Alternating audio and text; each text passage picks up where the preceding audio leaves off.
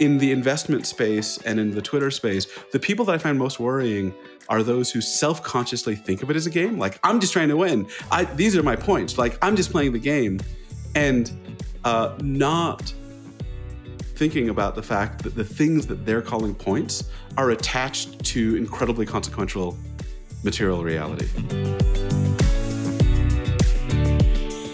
I'm Chris Hill, and that's C. Thi Nguyen, professor of philosophy at the University of Utah and author of the book Games Agency as Art.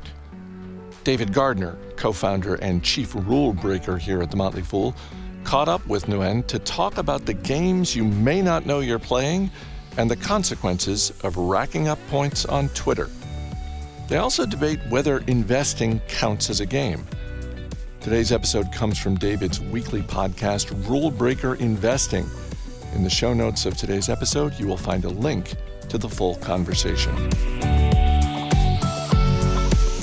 So let's talk a little bit about abstraction because that's sort of happening with games. After all, a game designer decides to create along a theme some kind of a rule set which if, if you and I read the rules, and I'm always the one in my gaming group who does, I, I buy games sometimes just to read the 32 page rule book. And it doesn't even make sense because these days they're all in PDF, but I still buy the game. Still in shrink wrap in many cases, but I'm going to open it. I, I at least want to read the rule book. So you have somebody who's thought through a system. And if it's published, if it's a good game, it's not a breakable system. It, you don't obviously always choose four or always pick wheat you're actually going to think through each time you play the game how you're going to maybe play the game differently, maybe based on the conditions. But anyway, what's being done is we're abstracting reality. We are simplifying in the same way that comics, in a lot of ways, abstract uh, the visual world around us. Um, that's what game designers are doing. And then they say, along with Knizia, hey, here, here, here's how we're scoring. Here's the goal. Here, here are the points for this this particular game. And so that's why, in some ways, we're given agency within a simplified, abstracted world. And as I know you're somebody who loves hundreds of different games, and I am also that geeky, and most people listening to us are not anywhere near that geeky. So let's not geek out too much. But I think part of what I love about games so much is that there are so many different ones. And in my mind, there was like Monopoly, I'm making up. Uh, 1933, Charles Darrow. I'm even making up that name. I don't think I have that right. But then, you know, five years later, I'm making this up again. Parcheesi shows up, but there were no games in between 1933 and 1938. And then all of a sudden, we reach the 1980s and 90s. Uh, this is post Avalon Hill War Games, which was sort of an efflorescence, but in the last 20 years, it has absolutely exploded. The choices that we have, the abstractions we can seek, and T, this is where we're headed now. And I know you want to say something to that, and you can, but I'm even going to push us forward to social media platforms, which are also abstracted forms of experience that a lot of people, far more than play Catan, are opting into. And those have their own rules as well when you start to really think about it, like you have. Yeah. So thank you for giving me the lead. He he knows that I've written a paper called "How Twitter Gamifies Communication," and that he can just eh, prod me and I'll rant. Well, and a lot of people listening use Twitter. A lot of people on this podcast use Twitter actively, so this is very relevant to us. Yeah. So here's this is I think a really good place to see the difference between games and game-like systems in the world. So games, I think, give you one of the crucial abstractions is the value system. Games give you abstracted, simplified value systems, right? In ordinary life, your values are super complicated. They're super rich. Like it's hard, you know, I care about research. I care about my family. I care about health. I care about fun. And it's like, it's hard to quantify them and measure them off against each other, right? Like, what's your, what's you your know, score as a dad? I just, I mean, score last month? And it's also like, I mean, it's not just that they're hard to compare against each other, even a single one. Like it's if you're if you're being careful and thoughtful about it, it's actually really hard to tell, right? Like, I mean, I think about this parenting, right? You let your kid off the hook some night. They're screaming and they're telling stories and it's too late and they should have gone to bed, but they're having a great time. And you're like, was that Am good? I succeeding or failing? What's going on? And in games, you get something very different. So in scored games, you get a clear mechanistic decision procedure that tells you exactly how to apply the value system to know exactly how well you've done. And everyone's on the same one. So what you get is value clarity. So one of, one of the things that I think happens in games, one, one of the things that makes them so appealing, is that in life, we have these rich, inchoate, nauseating, complex value decisions, and then we get a break from them, right? Games are just like existential dessert where you get to like be soothed by the experience of knowing for once in your life exactly where you're going. So this is this is part of why I'm really worried about gamification. So there are a lot of people who are very pro, like, oh, let's make life like a game. Games are awesome, so let's make life more awesome. But to do that, you have to offer a simplified, mechanically applicable scoring system. And in real life, values are much more complicated. So Twitter for me is this remarkable example where there are all these possible values for communication empathy, connection, information. And then Twitter gives you the scoring system that measures one thing, which is popularity. and if you let it in and if you get thrilled by it, then what's going to happen is that you will have gotten game like pleasures in exchange for simplifying your communicative value system to get into line with something that can be measured by a simple mechanism at mass scale. So the next book I'm writing right now is about this. I'm I'm worried about this thing that I'm calling value capture, about when your values get captured by clear institutional metrics. And the best way of putting the worry for me is that you're outsourcing your values. Instead of being engaged in something and figuring out whether it's worthwhile for you, whether it matches with your value, with your place, with your personality, you're just like, okay, you're literally buying your values off the rack, right? Here's what I'm, going to do with Twitter. I'm going to aim at what it measures. Here's what I'm going to do with fitness, right? I don't think you don't have to be like this. You don't like, you're not instantly captured the moment you put on a Fitbit or start using Twitter.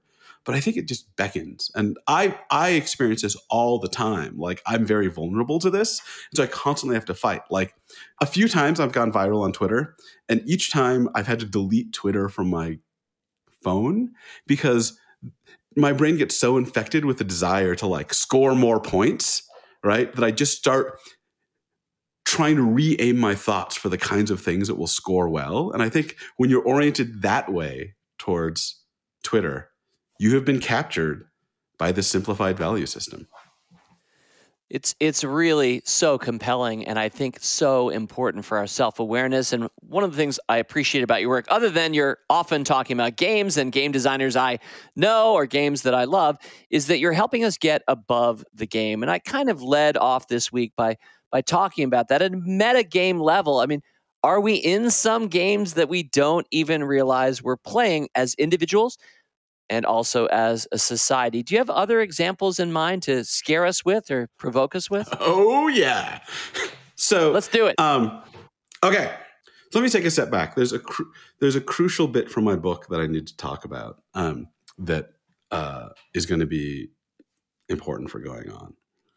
So in a game, the goal is something that's constituted by the constraints, where you get this struggle, right? So what? Why are you doing it?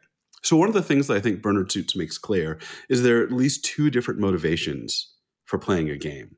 Uh, and this is this is for this he didn't spell this out and i think this is the most for me the i feel like the most important thing i figured out thinking about suits so the two motivations i call achievement play and striving play so achievement play is playing a game because winning is valuable to you and striving play is temporarily taking on an interest in winning because the struggle is valuable to you, right? So does that make sense? So striving play in particular, you might think of this in normal life, we're engaging instrumentally, we're taking the means for the sake of the ends. In striving play, our motivations are inverted. We're taking the ends for the sake of the means, right? We're taking on a goal because the activity of pursuing that goal is valuable. So one of the things I think that happens with games, I think a lot, by the way, oh, I should give the argument. So some people have doubted that striving play is real. And here's my argument consider the category of stupid games. A stupid game is a game where the fun part is failing, but it's only fun if you are trying to win, like Twister, right? Or Telephone, or a lot of drinking games. So there's a case where actually what you want is to fail. That's the fun part. But in order to get it, you actually have to try. Like if you fall over on purpose, it's not funny, right? because what's funny is failure. So here's a way that you can ga- engage in games well. You play a game, and then you, st- if you're a striving player, you step back and you ask, was the activity worth it? Was the struggle fun? Was the struggle interesting? And kind of the bad way to play games is to play a game and just get sucked into the win, even if the struggle sucks. And this is actually my worry about a lot of real world systems. Because with games, at least, there's a natural built in moment where you step away from the game and you decide whether you're going to play it again. I think with a lot of real world systems, and the ones I'm worried about, things are like GPA, the ranking of what college you got into, your your Twitter likes, right? Your right. We're not even just Facebook talking about like kids' mobile games, making you wait 15 Right. minutes to take your next shot, or you can pay a buck now. You're talking about real world systems that have been around for a long time. GPA. Um, yeah, I think one of the worries is that you can get sucked into a game like that as a game that is just pursuing those points and not realize that the actual process sucks that it's that it's empty of life that it is boring or awful um, and part of it is because my suspicion is that a lot of the times we don't have the opportunity to step back and ask the question that I think games make prominent, which is was the pursuit of these points actually a worthwhile way of living? Should we play something else? One of the things that makes it easier in games is you get, a cho- as you said, there's massive choice. You get to engage in a kind of rich aesthetic personal decision. Did I play that game? Do I like I like I hate Catan. I think it's really boring compared to other games of that stripe from that world, like all of Knizia's games. R- uh, Wolfgang Kramer's El Grande, which is one of the most interesting board games Fantastic ever made. game. Right. Rich, juicy, thick decisions all the time. Right. But then I think when large scale systems in the world become like games, like GPA, there aren't alternatives or ways to step back. And so you can just get sucked into you this. You can't stop playing that game. Yeah. It's systemic. There are two problems. One is that there's this pervasive instrumentality. Sorry, that I sound like such a philosopher. Like there, you can't. Okay, every student You're is stuck friends. with. Okay, uh, every student is stuck with GPA as something that employers will look at. So that's pervasive. But I think there's something even worse you can do that the perversiveness encourages, which is to take GPA as the only purpose of your education. Right. One of the things that games encourage is just kind of like. So I, I I wish I had a better term for this in the book. I call it all out instrumentality. You take out, you look at a goal, and that's all that matters, and you just throw yourself at that goal. And in a game, that's okay because games are thinned, artificial, temporary environments. But if you approach your entire educational life where the only goal is GPA and you don't think about anything else, then you're thinning out a much richer activity. P.S. I have the same worry about money. And, and we're real near getting there. I, I want to talk some about investing in business, and this is going to be this is going to be a podcast that runs longer than my normal podcast, and yet we're not even going to get to half the stuff I'd like to. So that's a sign that I need to have you back, which I certainly will. This has been so much fun. Let me just talk some about like new games that we're that we're playing and it's because of the world of big data and i know that you've written a recent paper entitled i believe transparency is surveillance and if you'd like to speak about that some please do but for me anyway i am actively opting into all kinds of scoring systems that i really do love and I think they make me a better me. So I'll give a quick two quick examples that come to mind. One is my HidrateSpark Pro smart water bottle. Every time I take a sip from it, it lets me know, oh, that's 1.2 ounces. Oh, good job. You're on your way to 71.2 ounces, your daily goal. Oh, wait, it's actually now 73.2 today because you just took a short walk, which means you need to hydrate a little bit more. And the humidity is lower than usual. So we're going to need you to have a little bit more water than that. And from one day to the next, I am hydrating. And I'm not just doing that, T. I don't know if you have one of these, but I've invited my friends and family. We have a water league. We all see how we're doing toward our goal. There's not really a race, and you can get, I think it's called something like hyponatremia, where you can overwater yourself and create dangerous conditions. They're not trying to do that, but I have actively opted in, and I am driven by a gamification tool that I know you know well, and that is streaks.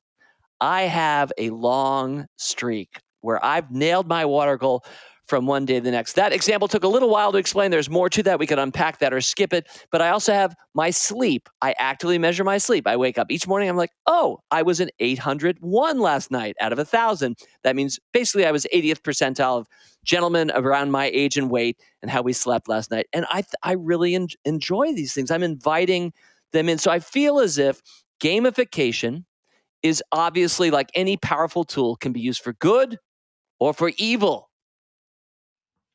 Yeah, I'm I mean, I'm certainly not going to block the resist the good of a fully controlled gamification. I mean, my worry is about not only imposed systems, but systems that sneak up on you without you realizing it, that discourage reflectiveness.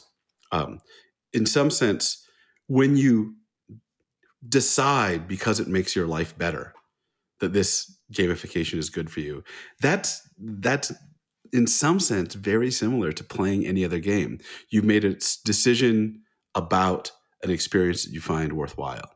I still have a worry though, and the worry is about what kinds of activities in the current environment are easily gamifiable and which ones are not. And my worry is something like look, water intake and sleep is easy to measure. Enjoying poetry is less easy to measure. Right? Having an interesting conversation with your family is less easy to measure.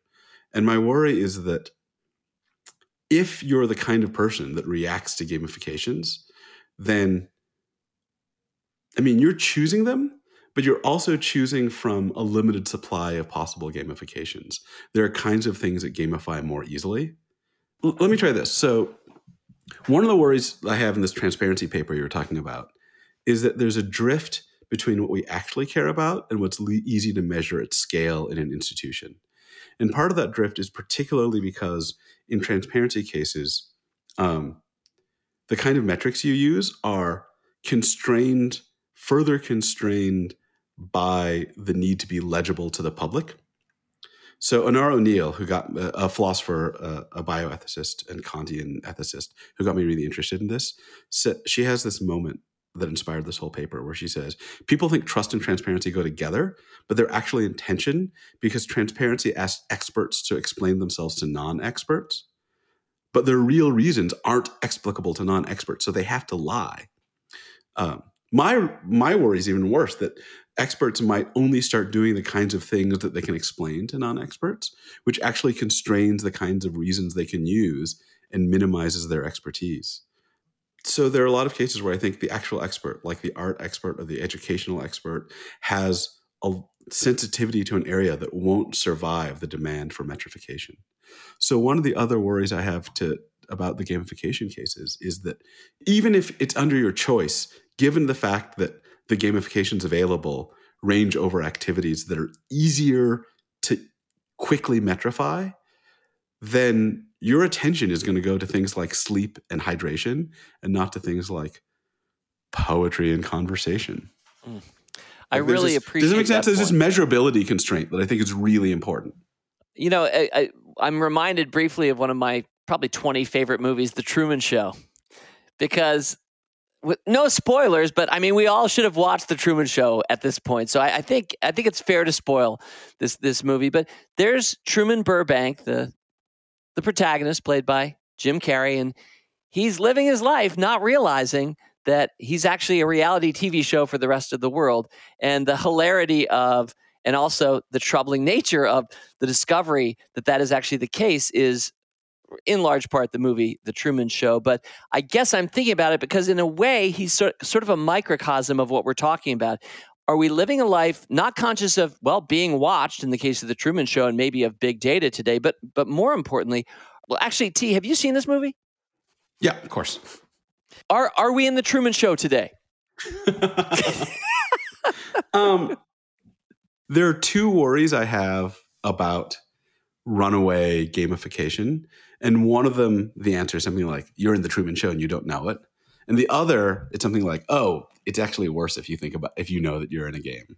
So l- let me try, let me try this. So I think there are lots of these targets that we have out there, and it might be Twitter likes. It might be money in investing in your investment, like how much you made. It might be in my world in academics. It's funny because academics will often be like, "Oh, I'm above money," but then they're targeting things like citation rates and impact factors for their publications, or like page views for journalists, right? So.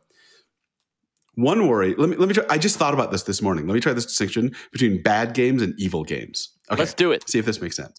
I think a bad game is the thing we were talking about before, where the game sucks for you if you play it. Like it's boring, it's annoying, it makes your life worse, it makes you unhappy, but you're stuck in it because you don't realize it's a game, right? You don't realize that you have choice about what you're pursuing. And if you think, I have to be pursuing this, I have to be getting GP, I have to getting more money, I have to be getting into the good college, even though it's making my life miserable, that I think that's the problem of being stuck in a bad game.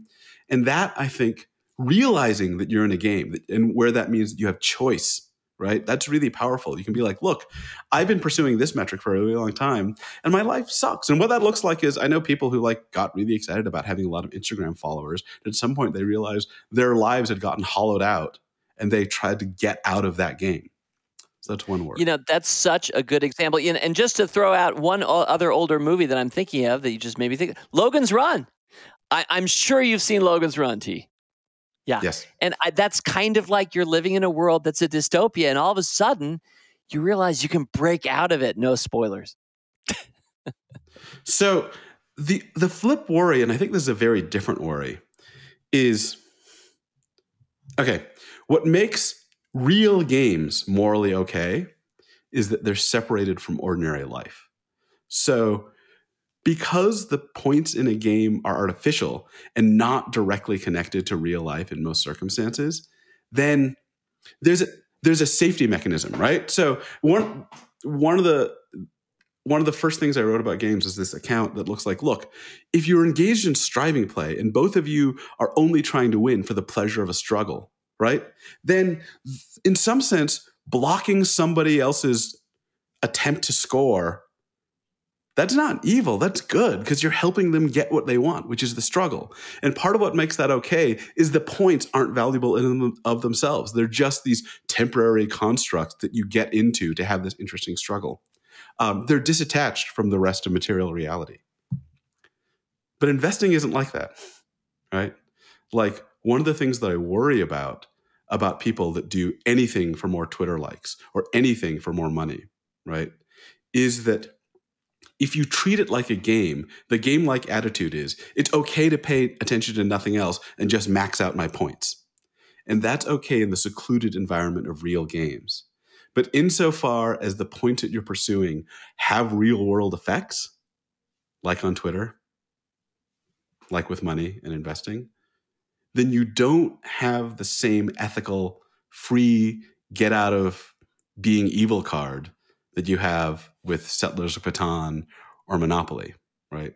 So my worry is actually in the investment space and in the Twitter space, the people that I find most worrying are those who self-consciously think of it as a game. Like I'm just trying to win. I these are my points. Like I'm just playing the game, and uh, not thinking about the fact that the things that they're calling points are attached to incredibly consequential material reality. Yeah, well, I, I hear you. And at least listeners of this podcast and anybody who's followed my work with Rule Breaker Investing for 30 years know that my guiding watchwords are make your portfolio reflect your best vision for our future. So um, I certainly, and I'm I'm on the board of Conscious Capitalism. I I think that it's integral. Everything is connected, and so what you invest in says so much, not just about who you are, though it does, but it also says so much about our future because we're shaping the future every day with our dollars. And by the way, that's true of investing. It's also true, of course, of our spending. Choosing to buy from this vendor, not that one, to pay this price, not that, to, to have this different experience. All of these are all about agency in many cases. There are places in the world where you only have one choice or you have no choices, which is really sad. But at least in America, we're blessed with so many choices, maybe too many choices sometimes. It can be overwhelming, but everything is connected. So, to the extent that I think of investing as a game, which by the way, I do, and business is a game, it's partly, but what rules have I designed into the game that I'm playing as an entrepreneur at the Motley Fool or as somebody who's making his own portfolio. And I self regulate against things that I think are evil or bad, or at least I'm doing my best, not just at my own level, but to anybody who listens to me to counsel us to realize that, you know, um, buying fair trade coffee where you pay up a little bit more beyond what you could have had that cup of coffee for actually gives a developing world farmer direct foreign aid, which is much more efficient than the U.S. trying to give the dictator of his or her country that aid, or even in many cases, the NGOs on the ground in that country, not all of which are particularly effective or always well motivated. So, as an example, fair trade coffee, that is playing the game as a consumer differently than how other consumers do it. And at least a lot of my optimism, and you, you're joined today by an optimist, is rooted in the belief that along with Jefferson's great line, I can light your taper, you can light mine, and neither one of us loses anything as the as we let the light shine and we hit higher levels of consciousness and conscious doing. Yeah, I mean, let me. I, I, I want to probe what you mean by game when you say that investing is a game. So let me say why I'm worried about treating investment like a game, and you can maybe we're picking up on different parts of the phenomena because the phenomena Love is it. really rich and complicated. So the part of the pleasure of a game for me is it's deta- because it's detached from ordinary life, and because we're in this consensual space, you can just go all in on the point system. Games are a situation where you can Min max. Right. You can be a pure min maxing monster. You don't have to worry about anything else. And you can, you don't have to be, get involved in the complicated thing of, oh, what are the later downstream effects on other people? You can just be this pure instrumentalizing, optimizing, simple beast. Um, and I think that's the attitude that I would be worried about in investing. And the thing that you're talking about doesn't seem game like to me in that respect. Like it is, I mean, I can see what you mean in the sense that there are aspects that you've put on to increase the striving pleasure, but you're also, the thing you're describing to me involves co- not just settling on money as pure points and pure victory and nothing else matters, but opening yourself to the consequential downstream uh, consequences. And that, I mean, that seems great to me, but that attitude is the thing that makes me think you should be like that and not treat this as a pure game in the sense that I was hmm. talking about. I really appreciate that. And, you know, I almost feel like we're going into another podcast like the one you should be hosting, having me on at some point, because I'd love to talk about that at a deeper level than we probably have time to. But I do want to say a few things back. First of all, for me anyway, when I think about games, um, I, I, almost start inside out with business first, and then investing is is one concentric circle outside of it. So, as an entrepreneur, um, I think of business as a tremendous game. It has Knizia like beauty in terms of some of the scoring mechanisms. Uh, balance sheets, income statements, statements of cash flow, accounting, uh, accountants who actually force you to publish your numbers on a regular, transparent basis. Now, outside of like the accounting and the numbers of racking up not just profit, but a lot of other measures you can be playing toward, there's also the well, but what are we doing in the real world? What are the effects of teaching more people about the stock market for good and for bad? Because it's not just all good or all bad.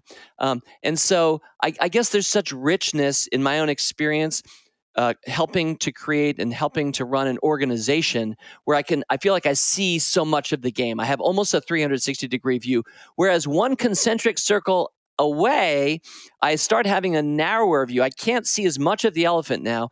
And so the, the game there for me um, doesn't as clearly connect with real world effects hiring and firing, um, making your numbers or not, going public and having an incredible IPO or not. All of those things are much clearer and much more grounded in the world when you're running an organization or a university than if you're just their mom and pop armchair investor, which is also part of how I roll. And there, T, I would just say that I have formed up the game in this way.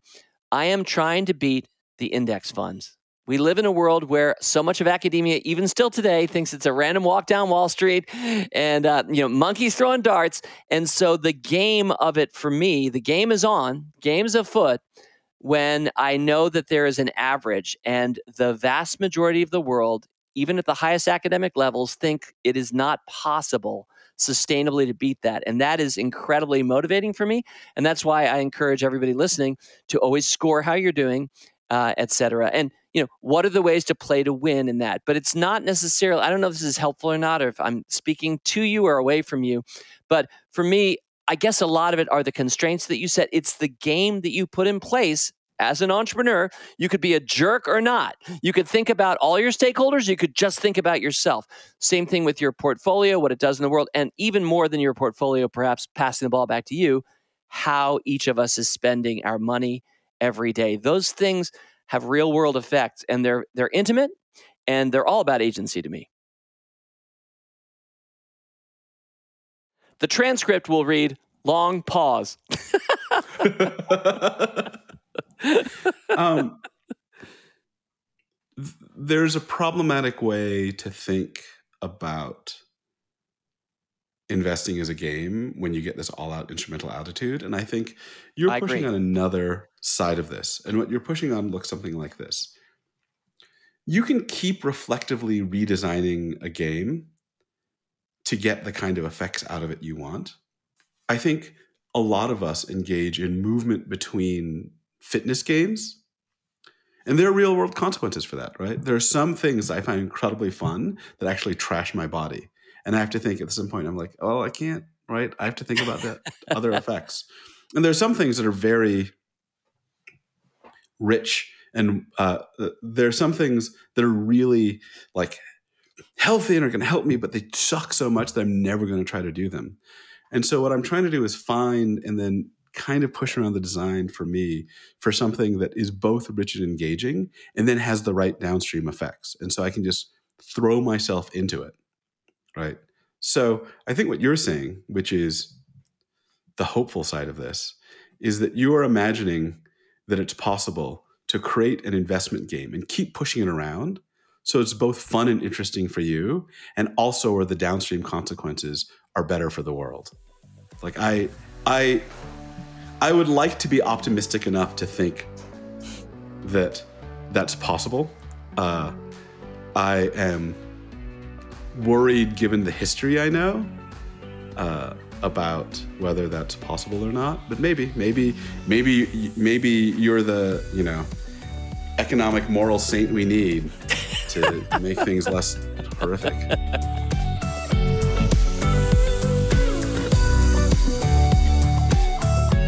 Check out David Gardner's weekly podcast, Rule Breaker Investing. You'll find it wherever you find podcasts.